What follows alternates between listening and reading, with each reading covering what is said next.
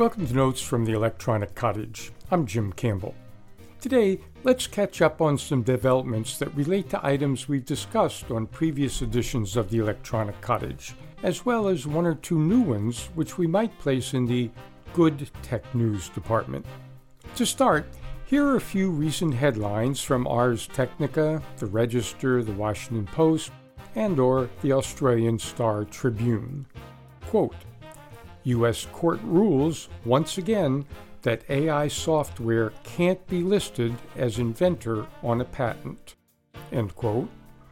And, quote, artist receives first known U.S. copyright registration for latent diffusion AI art. End quote. Quote, Shutterstock to sell AI generated stock images using DALL-E. End quote. DALL-E is an AI program that can generate images by simply typing in a text description. Quote, fearing copyright issues, Getty Images bans AI generated artwork. End quote. Hmm. Do we get a sense from these headlines, each of which seems at odds with the one before it, that there's a good bit of ambiguity about current tech developments? Especially those dealing with artificial intelligence or AI?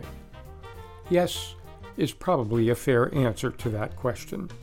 Though not actual headlines, here's another issue with a front of the hand, back of the hand feel to it.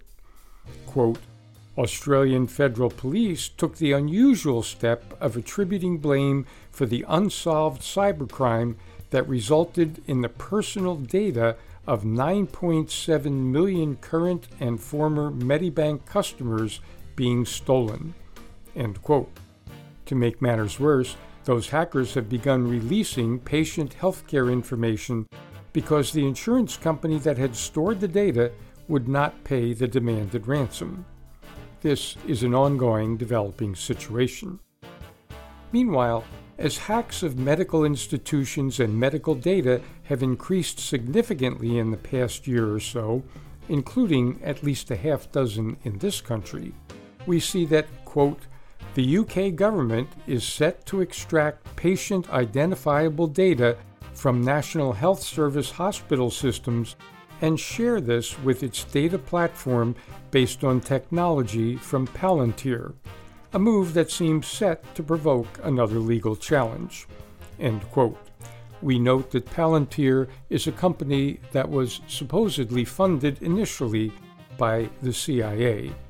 Quote, Without consulting patients or giving them the choice of opting out, NHS England and NHS Improvement has instructed NHS Digital to gather the data for the purpose of understanding and reducing the crisis in treatment waiting times resulting from the COVID 19 pandemic. End quote. That certainly seems like a notable aspiration. However, with all of that personal patient information collected in one place, put there without patient permission, as we often wonder here on the electronic cottage, what could possibly go wrong? Over in what some might consider the good news department, the Office of the Attorney General of New York issued an announcement on November 14, 2022, that, quote, a multi state investigation found that Google failed to notify users that location tracking services were automatically turned on for web and app activity. Millions of consumers with Google accounts who used Google's apps such as Google Maps, Google Search, Google Chrome, and other Google apps were unaware that their location was being tracked. Google told consumers that they could turn off location tracking under, quote, location history in their settings, but failed to notify consumers that their, quote, web and app activity setting also collected location data. As a result of today's historic $391.5 million agreement with Google, the tech company must also reform its practices. The agreement requires Google to be more transparent with consumers.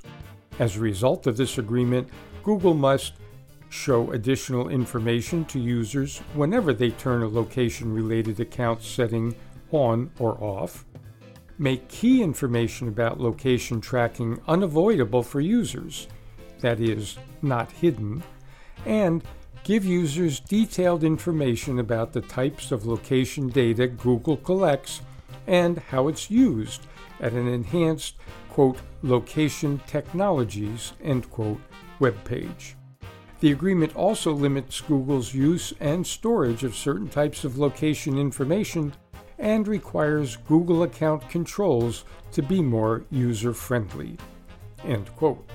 To any listening Google product users, this may seem to be good news indeed. But even before Google gets around to implementing the conditions agreed to in this settlement, it might be a good idea to go right now and turn off location tracking in both location history and in web and app activity settings on their Google devices. Meanwhile, continuing on the happier theme, the Internet Archive is inaugurating a new collection that they call Democracy's Library. They describe it this way quote, Democracy's Library brings together more than 700 collections from over 50 government organizations, archived by the Internet Archive since 2006.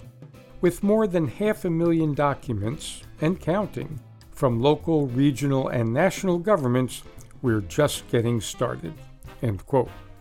A lot of documents in this collection originated in the U.S. government, which, as regular listeners are aware, under our law cannot hold the copyright on information that the government generates. In other words, since we taxpayers paid for it, it should be free, open to us all. But the government often makes it difficult for regular folks to find and get much of that information. Sometimes that even involves charging for something the taxpayers have already paid for, like court decisions. That is one reason why Democracy's Library is important. The Internet Archive gathers up this information, sometimes having to go to court to get it, and then makes it available with no fees, no runarounds, no nothing. Go, search, find, use. That is, after all, the way a library is supposed to operate. We'll put a link for anyone who'd like to take a look at Democracy's Library on the page for today's program in the local public affairs archive at www.weru.org. Oh, we forgot to mention that all of these headlines and announcements are less than a month old. If that suggests that there's a lot happening in the tech world and that, at least in the early days of new developments such as AI being used to create new works that may or may not be patentable or copyrightable, there could be a good deal of confusion. And there often is. We'll do our best to try to sort through some of that confusion, or at least point it out, right here on future editions of Notes from the Electronic Cottage.